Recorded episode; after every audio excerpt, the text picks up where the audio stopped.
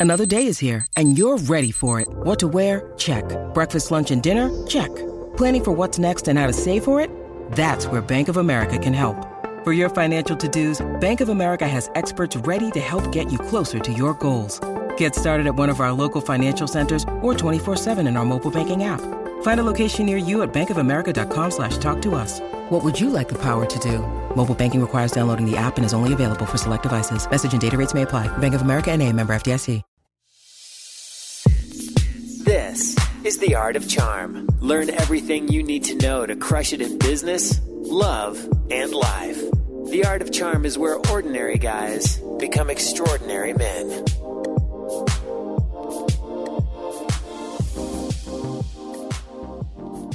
Welcome to The Art of Charm. I'm Jordan Harbinger. The Art of Charm brings together the best minds in the industry to teach you how to crush it in life, love, and at work. Imagine having a mix of experienced mentors teaching you their expertise and packing decades of research, testing, and tough lessons into a concise curriculum. We want to empower you, so we've created one of the premier lifestyle programs available anywhere that brings you tools previously only available to elite high performers. Make sure to stay up to date with everything going on here and get some great free content that we don't or can't share on the show by signing up for the newsletter at theartofcharm.com. Also at theartofcharm.com, we've got a great blog with tons of amazing content and in-depth articles.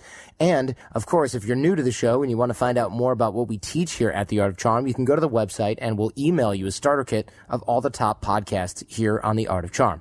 We'll send you our fundamentals toolkit that covers topics like body language and nonverbal communication, vocal tonality, dating, attraction, persuasion, business networking and negotiation, relationship management, public speaking, and more. And we've got our live programs running every single week here in Los Angeles, California. In fact, we've got guys from all over the world, which shows that no matter where you are, you can make it here if you want to learn and grow. We're sold out five to six months in advance, so if you're even thinking about it a little bit, you should get in touch ASAP by phone or just email me, Jordan at theartofcharm.com, and get some info from us now so you can plan ahead. We're looking forward to meeting you here at AOC. Today we're talking with my friend Ian Altman. He grew a company from $100 million to over a billion in just three years. Now I know what you're thinking. He started with $100 million, Crimea River, big deal. But a billion dollars is still a lot of money no matter what. And he's a great guy, really good friend of mine. I really like this guy because not only is he damn persuasive, but he always holds his word. And I think that's really fascinating because he balances it very deliberately. We're going to talk about why it's better to be trusted than liked, and why it's not about the sale, it's about the fit, which earns the trust, and what two questions you can ask to uncover the truth in either competitive business situations or relationships. And when you ask for advice, are you seeking validation or real input? We're going to show you how to decipher that, and a really cool drill for taking notes on the phone that will show you how to see through the gaps and read between the lines and help you uncover what you've overlooked. So enjoy this one with Ian Altman.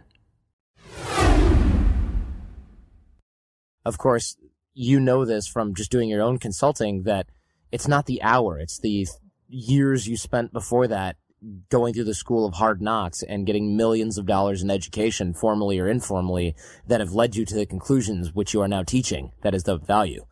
Yeah, I mean, and this is something that I teach all the time, which is look, there isn't a single person that hires me that says, you know what, I'd pay $20,000 an hour for that. Right? right? What they're saying is, yeah, you know what? I, I guess it's worth $20,000 for this person to have enough experience and knowledge and alleged wisdom that they're able to distill it down to something we can consume in an hour. Yeah, it's it. You're right. It's the distillate. What's that like silly cliche that everyone loves? It's like an Instagram meme. It's like the engineer went around and kicked the tire and fixed the problem. And they're like, I'm not paying for that. And then it's like, oh, you're not paying for the tire kick. You're paying for the 10 years of schooling that it took for me to know which tire to kick or some shit. Yeah, it's, it's the joke of the HVAC guy comes into your house and says, oh, so you have a problem with your HVAC system. Yeah, okay, let me take a look at it. And walks around, walks around and takes a little ball peen hammer and hits like just this one spot. And as soon as he does, like, you know, everything's fixed. And he goes, Hey, that's, you know, it's a hundred dollars. Like a hundred dollars. I mean, it took you five minutes. And he goes, okay, here's the bill. Five dollars to, uh, to, to hit this thing with a hammer is 50 cents, right? $99.50 is knowing where to hit it. Right. If, yeah, exactly. it's funny because when we met, I was like, "Oh, this guy's really cool. This guy's really fun." I didn't know you were such a, a big deal, man. You got a, a lot of experience, and I knew you were heavy duty into business and stuff like that, but I didn't realize quite exactly what you did because I don't even think we talked about business business. I think we just joked No, but around that's a the lot. beauty of it, right? Right. That's the point. That's the thing that most people don't get. Is it's like like it's like um when the first night I got there, Chris Brogan and I connected and we're having dinner, and so uh, we ran into someone later like, "Oh, you guys were talking, man. I wish I was a fly on the wall there. What were you guys talking about?" We're like, um, let's see, our kids, travel, relationships, like Right. nothing that you would expect us. Like we were talking about life, and it had nothing to do with business because like we talk business all day long and no one wants to talk about that. And it's funny because I'm sure you know you get some of your students or listeners who they might be talking about business when they go out on a date. They might be talking about themselves, but they really should be talking about the other person anyhow. So Yeah. that's a whole other thing. Yeah, it's funny because I think you and I originally, I mean, we talked for a minute probably during the day, but then we went out to dinner and I'm sitting next to you. And I, my first thought was, wow, this guy's really gregarious, you know, because that can go to one of two ways. It can be like, okay, shut your face. I'm, I'm had it with this guy. But I was like, oh, this, this guy's really fun. I'm really glad I'm on this side of the table. That's good positioning, right? And it, I didn't realize you were in sales. Now it makes total sense, of course, after doing a little bit of background checking, because your job, and correct me wherever I'm wrong here, is to, just to get people to like and trust you. The product, the sale, the whole deal can kind of come later on. In, in fact, I would say trust is more important than like. Yes, that's good. Let's talk about that. People ask me this question all the time, or they'll say, you know, you're not very likable if I tell them something they don't like to hear. But I'm like, but you know I'm right. Yeah. Let's go into that a little bit. Uh, all right, cool. Think of it this way. And this is something I spend a lot of time with people on, and I have these spirited debates with CEOs and executives who will say, no, no, you know, I think like is more important than trust. And I say, look, the trifecta is like, trust, and respect. We would all like to do business, whether it be in relationships with people we like, we respect, and we trust. But if you had to pick one, what would it be? And so people are like, oh, you know, you'll get this back and forth conversation. And when I ask people, I say, okay, how many of you are involved in business with somebody who maybe you don't like that much, but you trust their knowledge and their expertise. So even though they maybe are a doctor with a bad bedside manner or an attorney who's a little bit abrupt or an accountant who's got a dead personality, you still trust that person. Oh yeah, absolutely. Everyone raise their hand. Okay. How many of you know somebody who may be a family member, one of your dearest friends in the world, but for whatever reason, you wouldn't do business with them? Everyone raised their hand. Great. So trust trumps like. Now, in an ideal world, we'd love to find people we trust and like, Right. but as soon as trust goes out the window, no one cares about like. Right. Nobody wants to. Yeah, exactly. Because there's always going to be the counterexample of, yeah, I really like that guy. He's really funny. And, you know, he's a great guy to have a beer with. Yeah. Will you invest in my business? Oh, yeah. No, no, I can't do that. You know, you're a great guy and all, but It, it's exactly it. And it, and, and that's where that, that's where the trust factor comes in. I'm fortunate in that in what I do, I have the ability to be very selective in the clients that I work with. So it's very rare that I get a client who I don't like working with because candidly, I'm just not going to do that. If I don't like them, I'll just walk here. Here's any money you've paid me and just we're done because life is too short. I don't want to deal with people I don't like. right. I always tell people, look, if you trust them, you don't have to go hang out with them. But once that trust is gone, who cares about anything else? Because at that point, you're just, you don't know when they're going to stab you in the back, but you're sure it's going to happen. That's a good point. Right. Yeah. Because there's that greed there, that little, that little hitch there that you're like, nah, it's just not working for me. And, and that's a dangerous place to be. And you can't, people think you can keep folks like that at bay, whether this is in your business life or not. Do you think, well, you know, I'm going to keep this person at arm's length. But whenever you have to look over your shoulder in business or in a relationship for that matter, you're in trouble. Absolutely. And there's so many of these things that cut across business and personal. And a lot of times I'll share concepts with people and they say, well, so that's for business. And then you'll, you'll see the wheel spinning like, I could use that in dating, couldn't I? like, Yeah. actually, you could, but that's not my expertise. Other people have expertise in that area, but absolutely you could. And there's certain techniques we talk about in a business context that thankfully you would never use in a personal environment. Yeah, there, yeah, there's lots of that as well. And frankly, so you're a two-time best-selling author. You, even Seth Godin was like, "Hey, read this book on B2B selling." You started and grew companies, and one of them, I mean, nine figures. That's like you don't hear nine figures very often. I mean, that's a lot of that's a lot of commas, man. Yeah. So, congratulations on that. And and selling with integrity, people talk about that a lot. You don't hear a lot of well, yeah, and it applies at the highest level. Usually when you hear selling with integrity, you're talking about somebody who sells a $29 product on, on a, you know, some sort of website and they're a blogger. You rarely hear about it from somebody who's made a billion dollars doing it. That's powerful because it shows you that whole thing like, oh yeah, it breaks down once you play with the big boys just isn't true. Yeah. And once again, a lot of this stuff cuts across business and personal it used to be that businesses could almost get away with selling stuff, whether it worked or didn't work. Right. And what would happen is if it didn't work, people would tell the people in their community. And their community might have been three people, five people, eight people. And now their community is billions of people. So the advent of social media has made it so that old school sales tactics that are dishonest just don't work anymore. And if you spend time trying to make sure that whoever you're selling to is getting the results they anticipated, then you're going to get a lot of repeat and referral business. And if you don't deliver the results, then you're probably going to get a lot of complaints and you're going to be a flash in the pan. So you might make the short term sale, but long term, you're not going to succeed. Yeah, that's actually really interesting. You ever bought anything in another country and it's like it's screwed up and you go back there? I remember the first time I learned this. I can't remember where I was, but I bought something in another country and I went back and I was like, this is broken. And they're like, it, it definitely Yeah, is. it And I'm like, well, I bought it from you yesterday and it, Do you want to buy another it one? was broken. And they're like, yeah, um, I can fix it for $20. And I'm like, no, I, I bought it from you yesterday. And they're like, let me see if I got a glue gun. And I'm like, no, dude, I want a new one or I want a refund. And they're like, no, we don't do that. exactly. And I'm just like, oh my God, I'm so powerless right now. Cause I was used to going to like Macy's and being like, yeah, I don't really like this. And I know it's been 90 days and I don't have a receipt. And they're like, don't worry about it. Is there something here that you'd like better?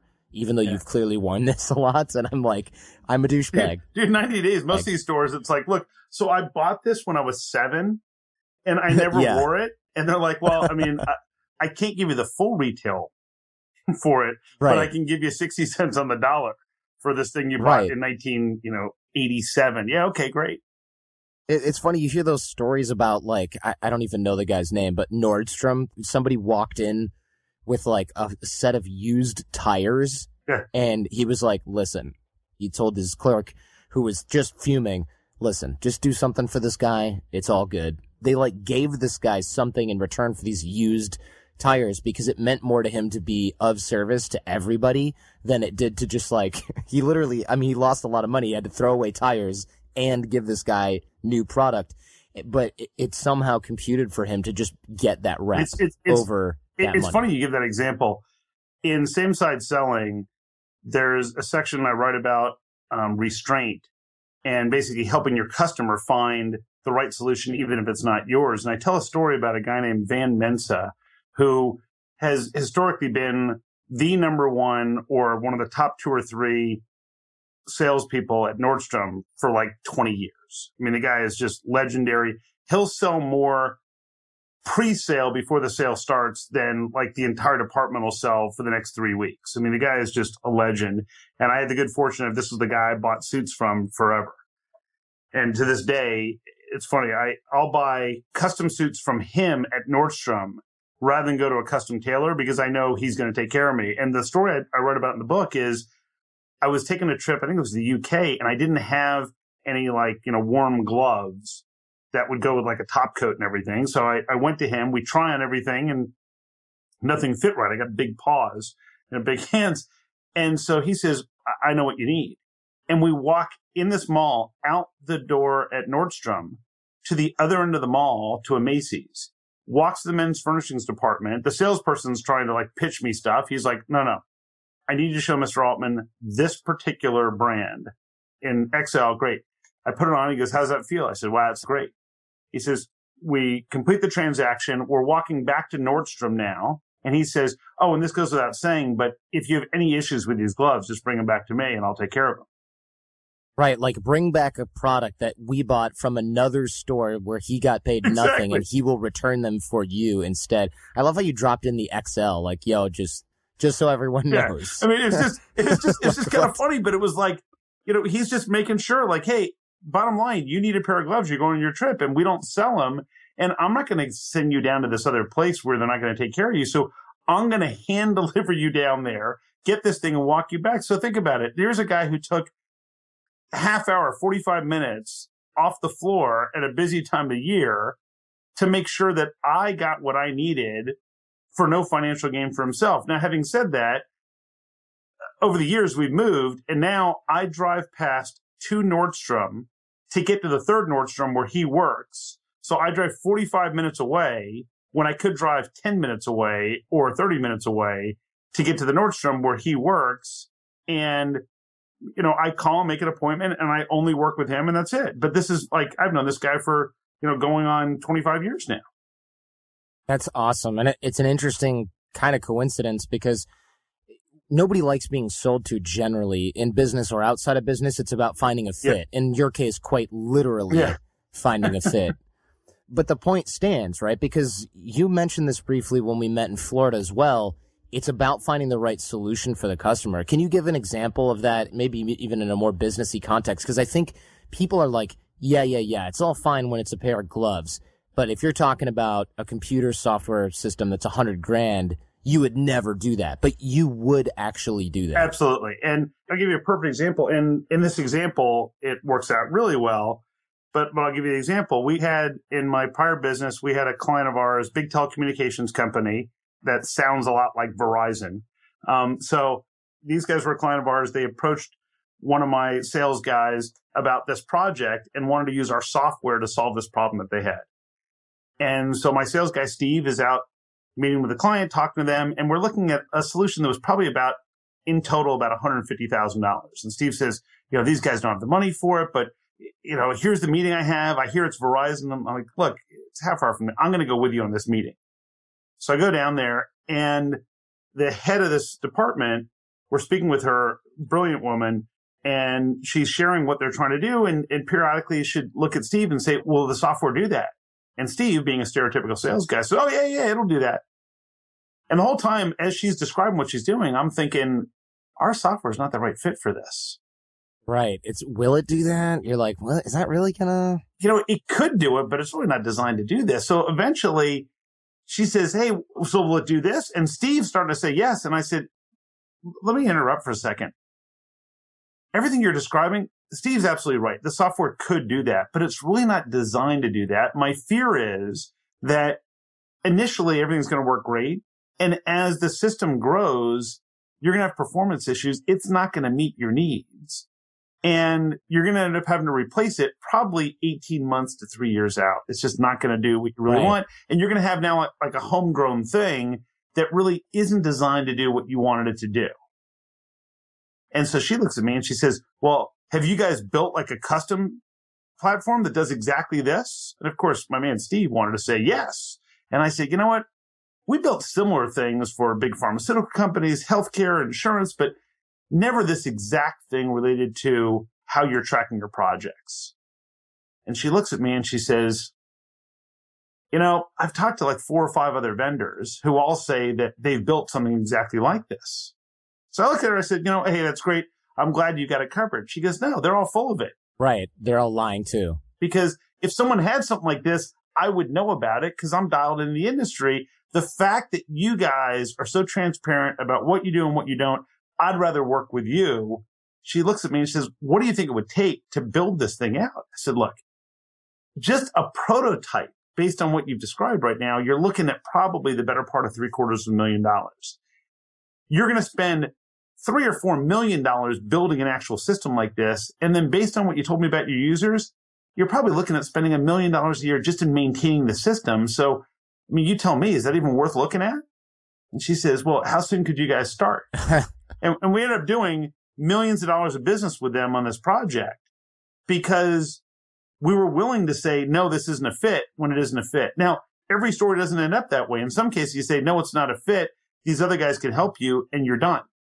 I see. Right. Because either way, you're earning the trust. A- absolutely. Here's the thing.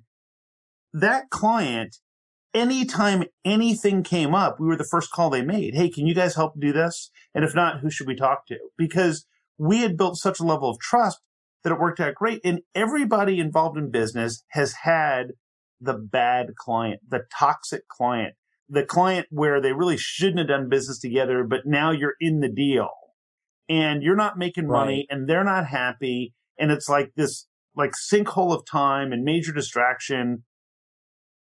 It's just, it's, it's a bad deal. So bad deals never work out well. And it's the same thing. I mean, if you got a relationship where you're just not seeing eye to eye, you try and force that, it never turns out well. People are like, well, you know, I, I guess we could go out, but not so much. It just doesn't work out. Johnny, we know if you listen to the show, you are driven. In fact, we're driven by the search for better. But when it comes to hiring, the best way to search for a candidate isn't to search at all. Don't search, match with Indeed. If you need to hire, you need Indeed. Indeed is your matching and hiring platform with over 350 million global monthly visitors, according to Indeed data, and a matching engine that helps you find quality candidates fast. Ditch the busy work. Use Indeed for scheduling, screening, and messaging so you can connect with candidates faster. And Indeed doesn't just help you hire faster. 93% of employers agree Indeed delivers the highest quality matches compared to other job sites, according to recent Indeed survey. We have hired a lot of team members over the last 17 years. Going through endless resumes, well, that's a time sink. But you know what else is a time sink? Interviewing endless people because they're all going to give you the best face forward. That's why we love Indeed, leveraging over 140 million qualifications and preferences every single day Indeed's matching engine is constantly learning from your preferences. So the more you use Indeed, the better it gets. Join more than 3.5 million businesses worldwide that use Indeed to hire great talent fast. And listeners of this show get a $75 sponsored job credit to get your jobs more visibility at indeed.com slash charm. Just go to indeed.com slash charm right now and support our show by saying you heard about Indeed on this podcast. Indeed.com slash charm. Terms and conditions apply. Need to hire? You need Indeed. Over the last 17 years, we have launched our fair share of online courses, coaching programs, and finding the right platform has always been a challenge. They say if you do what you love, you never work a day in your life. But if you're an entrepreneur, you know the hard work that comes with it. That's why you need Kajabi. Kajabi makes it easy to run your entire online business from one platform so you can focus on what you love creating. Kajabi is the ultimate all in one platform that helps creators and entrepreneurs build successful online businesses by unlocking predictable recurring revenue. No matter your niche, Kajabi makes it easy to turn your skills, passions, and experiences into enriching online courses, exclusive membership sites, subscription podcasts, thriving communities, personalized coaching, and more. The best part? Kajabi doesn't cut into your revenue because everything is owned and controlled by you. So keep 100% of what you earn. And with Kajabi, you also get robust analytics, easy payment options, email marketing tools, and customizable website templates, all built in. You don't even need a huge audience to make sustainable income. There are thousands of creators on Kajabi making six and seven figures with less than 50,000 followers. Right now, Kajabi is offering a free 30-day trial to start your business if you go to kajabi.com slash charm. That's K-A-J-A-B-I dot com slash charm. Go to kajabi.com slash charm and join the creators and entrepreneurs who have made over $7 billion. Now, back to the show.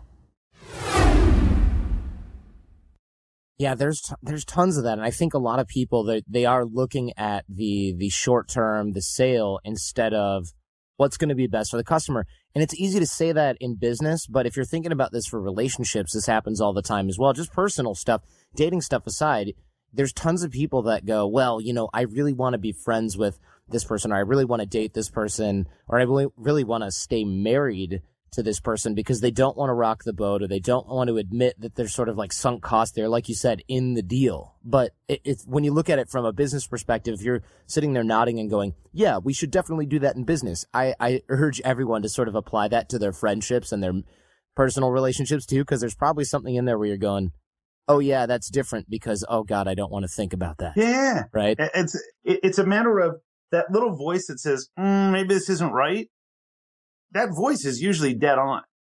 Yeah. And we just go, eh, maybe I'm just overthinking it. and not really. I mean, the, the people who acquired my business, I remember right before we completed the transaction, I just had this feeling like the chairman of the company. I'm like, you know, there's just something a little bit, this seems a little bit odd with this guy. And maybe he's just like the stereotypical New Yorker. I don't know. Like, you know, you can get in all these stereotypes. I'm like, ah, it's nothing. And then so Years later, we grow, everything's successful. I leave the company. A couple years later, this guy gets indicted on like counts of fraud for doing all these things he shouldn't have done. And it was like, man, my spider sense was pretty good. I just didn't listen to it. Yeah, there's there's a lot to be said for intuition. I, I spoke with a couple of uh, guys who register for the Art of Charm program, and everybody who's ever sort of been cheated on or anything like that, they always say, you know, I knew it years ago. I had these weird sort of gut feelings that I ignored. They weren't based on any evidence. It was just, it was the way that he looked at my wife at dinner that one night or, or something like that. And it's like, oh, yeah, that. And it's always 2020 hindsight, but if, if you can learn to trust those intuitions and things like that, obviously you'll end up really sharp and you can always see that. You're good at uncovering things like that, like uncovering the truth in competitive business situation, relationships. I know you and I had talked. You have a couple of questions that you ask to uncover the truth in in situations like that. Would you share those with us? Sure. In competitive situations in business, there are two key questions that a lot of people don't think to ask. And when you're going to hear them, it's one of those V8 moments where it's like, oh man, why didn't I think of that?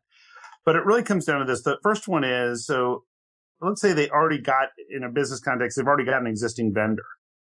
So you could say to them, you know, these other guys, I'm sure they're doing a great job for you. We like to get a sense of maybe where we're deficient and other people are doing a better job. Can you tell me some of the things that you like best about working with those other people? And they'll often share with you all the things that they like. And then you say, well, if you could change one or two things about them, what would those be? And the beauty is that if I said, what don't you like? They'll get defensive immediately because they probably picked that other vendor. But if I say, what would you change about them? It's kind of opens up possibilities. And now they'll say, well, you know, I wish that they were more responsive. I wish they were more creative. I mean, you know, pick the profession. It could be anything. And then you just get to simply say, is the potential of working with somebody who could overcome those issues worth a discussion about how we might be able to help? And it ties into this notion of, of something we call disarming, which I didn't say, oh, then hey, you should talk to us because we're great. And now the customer is going to say, oh, that's kind of slimy. But if you say, hey, is the potential of solving what you just told me your current person can't do worth a discussion about how we can help? And that little sequence of questions usually takes like, you know, 90 seconds to three minutes in total. And you get amazing insight into what matters to your customer and what doesn't. Interesting. Right. So how does that go specifically again? So uh, how do we know we need to ask that question first of all? Well, so what you have to recognize in a business context is, look, there's a finite set of reasons why somebody would switch from whatever they've been doing as the status quo to you. And generally it's because the current solution they have, which some, in some cases is no solution, the current solution they have isn't meeting their needs. Either the existing vendor has totally dropped the ball or the business needs have changed and now you're not sure if that person can do what you need. You know, if you think about it, it's the same thing if it was on a personal level. Well, either, hey, this is the person for me, and I think this is going to be the person I'm with the rest of my life, or you know what? There's some things I like about him and some things I wish I could change that I don't know I can ever change. It's the same psychology of it. You're still married, right? yeah, I'm, I'm still married. Exactly. just checking. I just that's I'm checking the validity of your. uh By the way, and and the and the reason I'm still married is because my wife's extremely patient. Ah, got it. Okay, she asks the right questions too. I, I, exactly. I and so the idea is that if you ask your client, "Hey, what do you like best about this other vendor?" or for that matter, it's open competition. I say, "Hey, if if we weren't available, if we were beyond capacity and we just couldn't handle your your needs right now." Can you tell me some of the things you like about the vendor you'd be leaning towards? So let's say if I was an accounting firm, I might say, Oh, so you guys already have accountants doing this stuff. Hey, what do you like best about what they're doing for you? Because we like to get a sense of maybe where we're not doing things as well as we could. And they'll brag and say, Oh, they do this. They make sure that our stuff is filed on time and it's accurate and they'll cover stuff that really is just table stakes. And then you say, okay, so if you could change one or two things about them, what would those be? Oh man, I mean, we get these surprise tax bills in the 11th hour. Oh, really? How does that impact you? Well, I mean, all of a sudden we're having to write a check and sometimes, you know, it, it's like, how could we owe tax on it? We didn't make money. And then we're scrambling for where we're going to find the money and it impacts payroll. And we get all this tension between the partners. Oh, okay. Is the potential of working with someone who gave a little bit more advance notice and plans so you didn't have surprises worth a discussion about how we might be able to help? And so that sequence of what do you like about them? If you could change one or two things, what are those? And then finishing up with is the potential of fixing that worth a discussion about how we might be able to help? Creates that little trifecta that allows you to uncover what's important to them and then ask them questions to see if it's important enough to solve. Right, right. Because you have to be solving the right problems in order to get the deal in the first place. Exactly. And guess what? They might share with you that the other people are doing great. Like the biggest question I get asked with that is, so if I ask them what they like and they tell me all these things and I say, well, what would you change? And there's nothing they would change. Then what? I say, well, so then there might be two or three things that you guys do that your competitors don't. And you say, look, some of our clients tell us this is important or that's important. How about for you? And they're either going to say, yeah, that's a good point. I hadn't thought about that. That is important. Or they might say, nah, it's really not that important. And then people say, so then what do you do? I say, well, if they just said that they like everything about their current vendor, and if the other stuff that you do that others don't isn't important to them, then your job is to say, Hey, I'm, I'm glad you're in good hands. You know, I wish you the best of everything. Would you mind if I followed up with you in four months, six months, just to see if anything's changed on your end or our end that might warrant an additional conversation? And if you do it that way, they're going to invite you back in because they realize you're not trying to push the deal. You're just trying to find the fit. That's perfect. And again, it's all about earning that trust. Now, you're really good at asking questions. Obviously, that's listening is, is the biggest part of, of sales, especially when it comes to big deals like the ones that you do. But a lot of our listeners are either in transition from one job to another or they're getting their first job if they're younger coming out of school. Do you have, do you have great questions to ask for when you're applying for a job? Cause surely you've hired and surely you're one of the top question askers that, that I've met. So I'd love to hear your opinion on that. Um, you know what? I think we all think that other people are better than we are. I, I, will tell you, there's, there's a couple that I really like, and, and it falls into the same category. I've got an article about this in Forbes recently that's uh, that's been pretty popular. The question you ask is if you're if you're the candidate, we'll ask questions like, so you've probably had people in this position. So here, we'll we'll role play this. You get to play the employer. So I'd say, right. hey, hey, Jordan, I, I, realize you're looking for this position. You've probably had people in this position who have been successful and not successful, right? Uh, of course. Can you tell me some of the things that, like, some of the attributes that you saw in people who were successful, what made them successful? And now you go through and you describe what makes them successful. And what about for the people who weren't so successful? What kind of attributes did they have? Sure. So now I'm starting to say attention to detail, and they show up on time and they communicate whether or not the news is good or bad.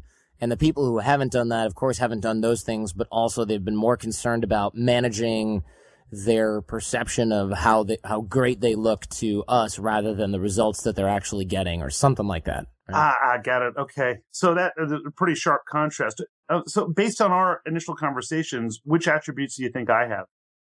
Oh, now, oh, now I have to match them to you. Yeah. And what's going to happen is human nature is, well, I don't want this person to feel bad. And guess what? All we want is the truth anyhow. So if they said, you know what, honestly, I think you're probably more in the negative camp. Then you know, don't hold out for that job because you're not getting it. Right. Well, you showed up late and you're not really dressed appropriately and you keep burping. So exactly. So this probably isn't going to work for you. The flatulence is really is really sending a bad message. Exactly. Yeah. Huh. Interesting. Before your next interview, don't eat chili. Right. I remember I was president of a country club at one point, and there was a guy who came in to interview for membership we would interview every candidate. And this guy comes in and, you know, was convinced he was a really big deal, which everybody joining a club at some level has the right to feel they're a big deal. But the whole idea of a club is that everyone's the same. No one's a big deal. And So this guy comes in and he's got his, at the time, Blackberry with him. And I'm asking questions and he's like checking his email and messages on his Blackberry. So about seven minutes into this discussion, I said, Hey, listen, you know, I can tell you got something pressing going on. So, you know, let me let you get to that and we'll just wrap up from here. And he looks up and goes, well, so am I in? I said, well, we'll get back to you. So then the membership coordinator at the club calls him up and says, yeah, I understand you had some other things going on that were really pressing. So Mr. Altman said he's happy to meet with you next month on this date at this time. And so the guy says, oh, you know, that's not really convenient for me. She says, well, then should we, you know, withdraw your application?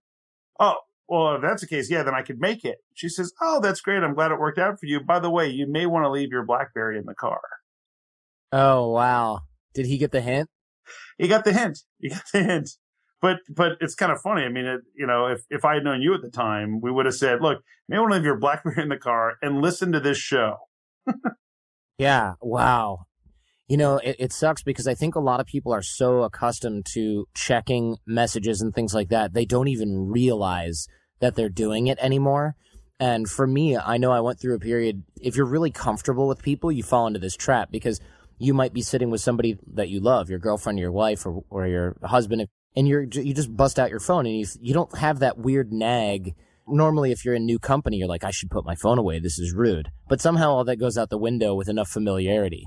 And so people who are really comfortable, which is a bad sign if you're trying to maintain a professional environment, they'll do that without even noticing. Uh, and I yeah. notice that engineers do it a lot because it's kind of like, well, I'm doing my job. You know, I'm on the ball. I'm really responsive. I'm checking my email all the time. Meanwhile, their boss is sitting in front of them and going, hello, is this thing on? Yeah. As I've often said when I'm speaking at an event, and you get the person who's got their phone like under the table or under the desk, like as if you can't see it. And I'll often ask them, Hey, just curious, are you playing with your phone or yourself? Cause I can't tell from this angle. And oh, wow. Like, and it's like, oh, uh, uh, it's like, hey, dude, look, if you're tweeting or something, you'd have it out on the table and you'd be like, you know, hey, this is a good line. I'm tweeting it out. If once you got under the table, it's like, look, you're obviously doing something that you're uncomfortable with. So, like, then just leave the room. It's cool. Wow. If you have you actually said that to somebody? Because oh, yeah. Yeah. I mean, did they laugh or were they like? oh yeah. I mean, I, I, was red. thinking more for the entertainment value to the rest of the room. Of course. The other 600 people thought it was pretty funny. Sure. Yeah. that guy probably not so much. And candidly, he laughed and said, you know, hey, sorry, I was just checking something. I said, no, no, hey, if you, if you got it, we can all wait. Oh yeah. Like this is what you're balancing all of our time versus what you're doing right now. It becomes pretty clear, like, oh, maybe I shouldn't be doing that. You're no stranger to asking for advice as well. And I, you had a really interesting point on this subject as well. A lot of people ask for advice and they, they're not actually seeking real input. And that's kind of a brilliant insight because I know I've definitely done this. So for if, if you're listening out there and you're thinking, yeah, I ask for advice all the time. I'm really good about it and you're the type of person that goes, Hey, what do you think about this? And the person says, well, I like suit letter A better. And you get angry about it or you go, well, what B has this and this and this. You're not maybe really seeking real input, right? You're just looking for validation or confirmation. I think this is a really interesting distinction. And I'd love for you to talk a little bit about that because I can see that being huge in business, especially at the higher levels when it comes to strategy and things like that. Sure. Human nature is we want validation. We want someone to tell us how brilliant we are, how great we did. But you only improve when you overcome any deficiencies that you have. And so the most valuable input you can get is the critical feedback that maybe isn't so fun to take. And so what I often ask people, look, if you're asking and someone then says, oh yeah, I didn't really like this part, and now you start defending it, then you've missed the point. Right. It's like, oh, but here's why I did it that way. The correct answer is, wow, thanks for your input. And then internalize it. And then if you disagree, you can discard it. But once you get combative, you're never going to get candid feedback from that person. There's an event that a couple of friends of mine and I put on every year called the Remarkable Growth Experience and it's two other guys, Marcus Sheridan and Joey Coleman. And it, both just really talented speakers. We put on this two day event. And every time one of us gets off stage, the first question we ask is, Hey, what do you think I should have done differently? because we're not looking for each other to say, Oh, dude, you rocked it. You were awesome. We want to know what was the one sentence that just didn't seem right? What was the one slide that we put up a half second sooner than we should have? Because next time we do it, it gets that much better. And so this one guy, Joey Coleman, I was delivering some workshops in Denver last week and Joey happens to live in Denver. I said, Hey, why don't you come in and do a half hour each day? So the first day absolutely killed him. People came up to me after, was like, man, he was awesome. He was amazing, incredible, fantastic. Joey and I were having dinner that night. I said, Hey, Joey, you know, you said all of you do this. And I think the people who don't think they do it now tune out. How would you feel about saying, look, most of you statistically are doing this? Instead of saying, oh, and he goes, man, that's great. I'm going to do it that way from now on. And the next day, like as if he'd been saying it that way forever. Boom. Most people do it this way. And the audience responded great, but it's like he was able to take this feedback, even as someone who's at the top of his game and make an adjustment that makes him that much better. All right, back to the show. Yeah, I think it, it becomes very difficult to do that because if you don't look for the real input, you can't really improve, right? And everybody wants to really improve, but in the moment, you're not necessarily after that. Sometimes you're looking after the validation. So how do we how do we make this distinction? Do we realize, okay, when I'm asking for something, I have to actually want the input? Or do you just wait for a while until you're not emotionally attached to it? Or do you just kind of get over it and realize, listen, the best time to get feedback is right now. The best way to get feedback is to ask right away. And the best way to get real feedback is to not react to it negatively, which is easier said than done. I mean, absolutely. One of the things I'd suggest is if you really want that feedback, but maybe right after you ask, you're like second guessing, like, eh, maybe I didn't really want the negative feedback. Then you start with, Hey, what are the two or three things that you really liked about, you know, what I just did? Great. So what are the one or two things that I, that if I changed would make it a whole lot better? And that way it strokes your ego a little bit that says, Hey, this was really good. And then you get the critical feedback. I mean, we were at the program together with Michael Port and Michael says, Hey, look, I want people only giving positive feedback. Amy and I will give critical feedback. And candidly, for anybody starting out, that's exactly the formula to follow. I believe once you get to a certain level and you know that, Hey, you know what? I'm good enough.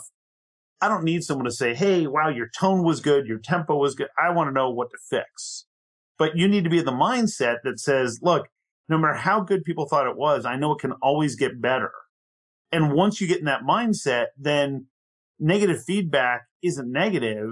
It's constructive and you can do something with it. Right. Yeah. There, there's a lot to be said for that. It's funny because Michael Port came up. He's my speaking coach as well. And he sat next to me a couple of weeks ago and he goes, so I don't do that whole, this part was good, that part was good, but here's what you need to work on. So here's a list of all the stuff that you did wrong. And I was laughing because you know that only a certain type of person can handle this. And it comes from getting beat up so much, but seeing the results of getting beat up that much. Oh, yeah. That you go, okay, I don't need to like feel good about this before, so I have something. I'm good at speaking in this area, and I need work in this area. It's like, just give me what needs work. I already know I'm good at other stuff I feel like that does come with growth. Cause when I was in my twenties, if you were like, Hey, you need to work on this, this, this, and this, I'd be like, you know what? You're a dick. I don't care. or like, uh, you know what? Your shirt's ugly. So you work on vocal tonality. I mean, I don't know why I did that. It's just ego. It's something that you just gotta eventually absorb. And I think the, the transition for me came from, oh, these people are telling me because they want me to get better at this. They want me to get better at this because they know that's what it takes to succeed. I apply this stuff and when I do, I do see better results, which results in me getting more money or b- better success in the career. This ends up being better. You value it more than you value the, well, that was really good. And now I find myself on the other end of the scale where someone's like, that talk was really good. And you're like, yeah, but I need to work on this, this, this, and this. And you go, thanks, you know, and you're just like, if only you knew, right? Yeah frankly, when, when you get feedback from somebody that, that gives you something really pointed, you go, oh, that's good. That's insightful. Because the better you get at a skill, the harder it is to find something that needs improvement. So when people do find something and you see that as a legitimate critique and not just them being nitpicky, it's really, really valuable. Absolutely. These guys, Marcus and Joey, that I, I speak a number of events with, we had a conference that was really successful. And afterwards they said, you know, I just don't think you're vulnerable enough on stage. I was like, wow, that's awesome. And I was telling someone the story, like, oh, were you pissed? I'm like, no, because like, where else are you going to get that kind of honest feedback? That's great. These guys know me well enough that, okay, that's something to work on. And I've spent the last year like intently working on having that vulnerability because my feeling is if I don't show that level of vulnerability, then I'm not perceived to be as accessible, which means the message that I think can really help people doesn't get through to them. So I could either be egotistical and say, well, I don't care about that. Or I can say, man, I got to fix that. If there's people you trust, then take their input at face value and embrace it. And you might not adopt everything that people tell you about. That's okay. But I always say that if you feel you're really good and you think you don't need to improve, then compared to everyone else, you're going to be stagnant and the other people improving themselves are going to catch up to you and surpass you. Ah, that's a good way to look at it, right? Because if you're one of those people who's motivated by competition, that should do the trick. Absolutely. Well, and guess what? Even if you're not motivated by competition, it's just kind of a, a, you know a Darwinist theory. If you if you think of it, it's like, hey, look, if you're not improving your game and someone else is, then all of a sudden you're not as desirable as someone else, and that can be professionally, personally, so it's just a matter of are you doing everything you can to maximize the best you, whatever that happens to be? So it's, you know, if you just compare yourself to you, you don't have to be competitive against someone else. Are, are you better today at things than you were a year ago? I guarantee if you look at talks that you gave a year ago versus today, you're better today than you were a year ago. And every time I'm looking at talks, I will every three or four months look at a talk from a year ago just to see, man, wow, I thought that was really good, but it's better now. But it's crap. I'm I'm afraid to watch video of me from even two months ago because I know it's awful. I've come a long way, baby. Now, one thing I, would like you to leave us with this. You've got this really cool four quadrant grid that you use for taking mm-hmm. notes in phone conversations. And yep. it's kind of like, how does everyone not know this? Is that something you can explain in, on the radio format? Sure. So the idea is this very often people come out of a business meeting and someone says, man, how'd the meeting go? And they go, oh, it was great. You know, really what made it great? They say, oh, you know, they, they loved me. We really got along well, really connected. Really? What else? Oh, we had a great conversation, which would be a perfectly fine explanation if you were dating. But in a business context, it's not information that tells us whether the deal is real or not. And so the idea is that people struggle with what information should they collect and how do you structure that in, a, in an actual business meeting. And so what I do is we created something called same side quadrants. And it's four quadrants. So if you took a blank sheet of paper, you draw a vertical line down the center and then a horizontal line across the center. So you have four equal quadrants. In the upper left, you put a little word issue. In the upper right, you put impact and importance. In the lower left, you write the word results. Lower right, you write others impacted. Then as you have discussions with the customer, issue is kind of the tip of the iceberg. So for example, it would be, oh, here's this issue we're trying to solve. Here's this problem we're facing. Great. Impact and importance is things like, if we don't solve it, here's what happens to our business. If we keep having to deal with this this way, here's the negative impact on us as a business as well as me personally. And importance is generally compared to other things, how important is it to solve this? Then as I'm talking to my client, I say, well, let's say we implement everything we talked about six months out. How would we know we're, whether or not we're successful? Because simply having completed it doesn't make it successful. Just because you bought it and we sold it doesn't mean that we were successful. What results would you see in your business that would let us know that we achieved success? And we capture that there. And then when we get to others impact in the lower right, we say, who else is impacted by this? What's the best way for us to include them in a way that's comfortable for you? The beauty in having this, these little four quadrants is that as you're asking these questions and taking notes, you're putting the information into the respective boxes. What that means is that with a simple glance at the sheet of paper, you can tell what you forgot to cover. So you say, Oh man, we never talked about results. So now if you want to know which opportunity is real and which one isn't, guess what? It's the one where they can quantify the impact the clearest and when they know exactly what results they're looking for. Those are real opportunities. And if those boxes are empty, then you're probably more passionate about solving their problem than they are. Oh, that's interesting. I'll put it in the show notes and people can go, oh, okay. That way they don't have to rewind this 87 times and go, wait, which goes in which box? I think that's brilliant because now you know what you've overlooked, right? You know, okay, oh, I didn't ask about this or what's the real purpose of this conversation? Having you read between the lines w- when you've actually taken good notes is a lot easier than just either remember what somebody said or to go through a cryptic page of notes and go, yep, seems all right. You're writing persuasively for yourself if you're taking your own notes and you're not boxing them up. Yeah. And the idea is this way you're kind of categorizing the comments. And if all of a sudden you realize that there's a section missing, you can actually tell the client, you know, I've been taking notes and one of the things I've been trying to capture is the impact this issue has on your business. And there's nothing really I've gathered. I mean, is this a problem that's even worth solving?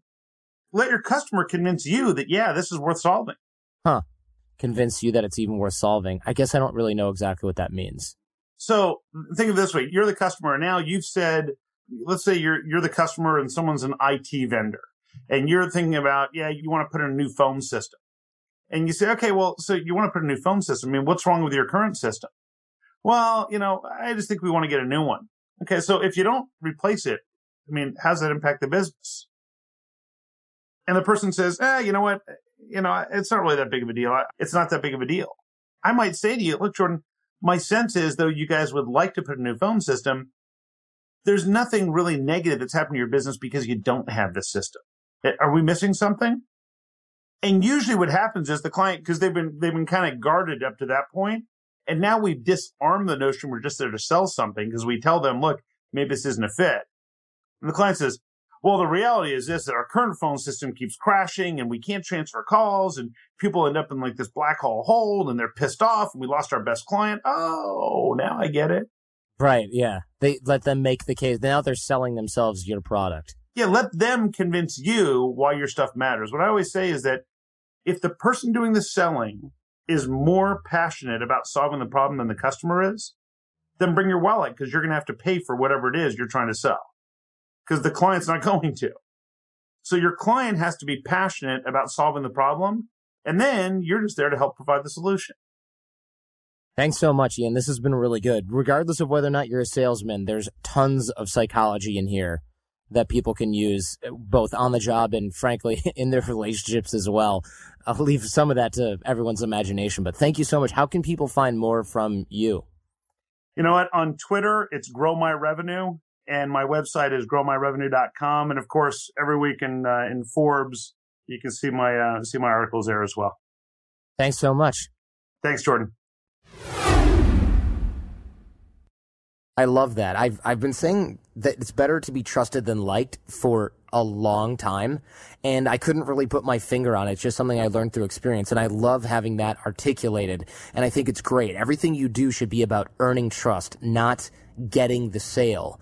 And this is true both in business and in personal relationships. It's better to be trusted than to be liked. And that doesn't mean you can be a jerk as long as you don't lie. But I think he did a great job with it here. And of course, the the quadrant thing that you write down all the phone conversations in is brilliant. It, it, you know so often you get off the phone you think okay I got it, and then you realize I don't got it. Especially if it's a business conversation, you'll see some serious results from using that.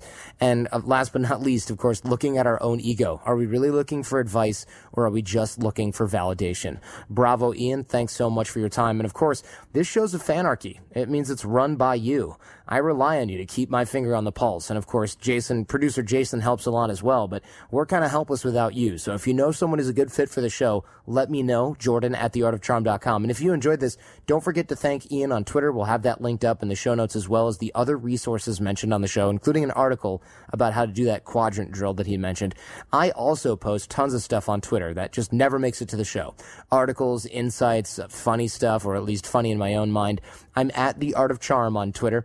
Our boot camp details for our live programs at theartofcharm.com slash bootcamp. And remember, we're sold out five to six months in advance. So if you're even thinking about it a little bit, you should get in touch ASAP. Get some info from us so you can plan ahead. And of course, on the website, we've got our articles and our blog for those of you who just can't get enough AOC. And we really do dig deeper into some of these topics on the blog. So be sure to check that out as well.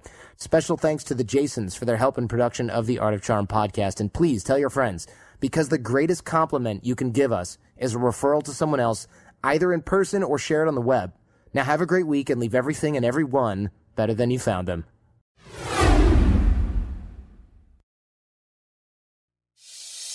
Thanks for listening to The Art of Charm. Get more confidence, relationship skills, life hacks, and everything for the extraordinary man at theartofcharmpodcast.com.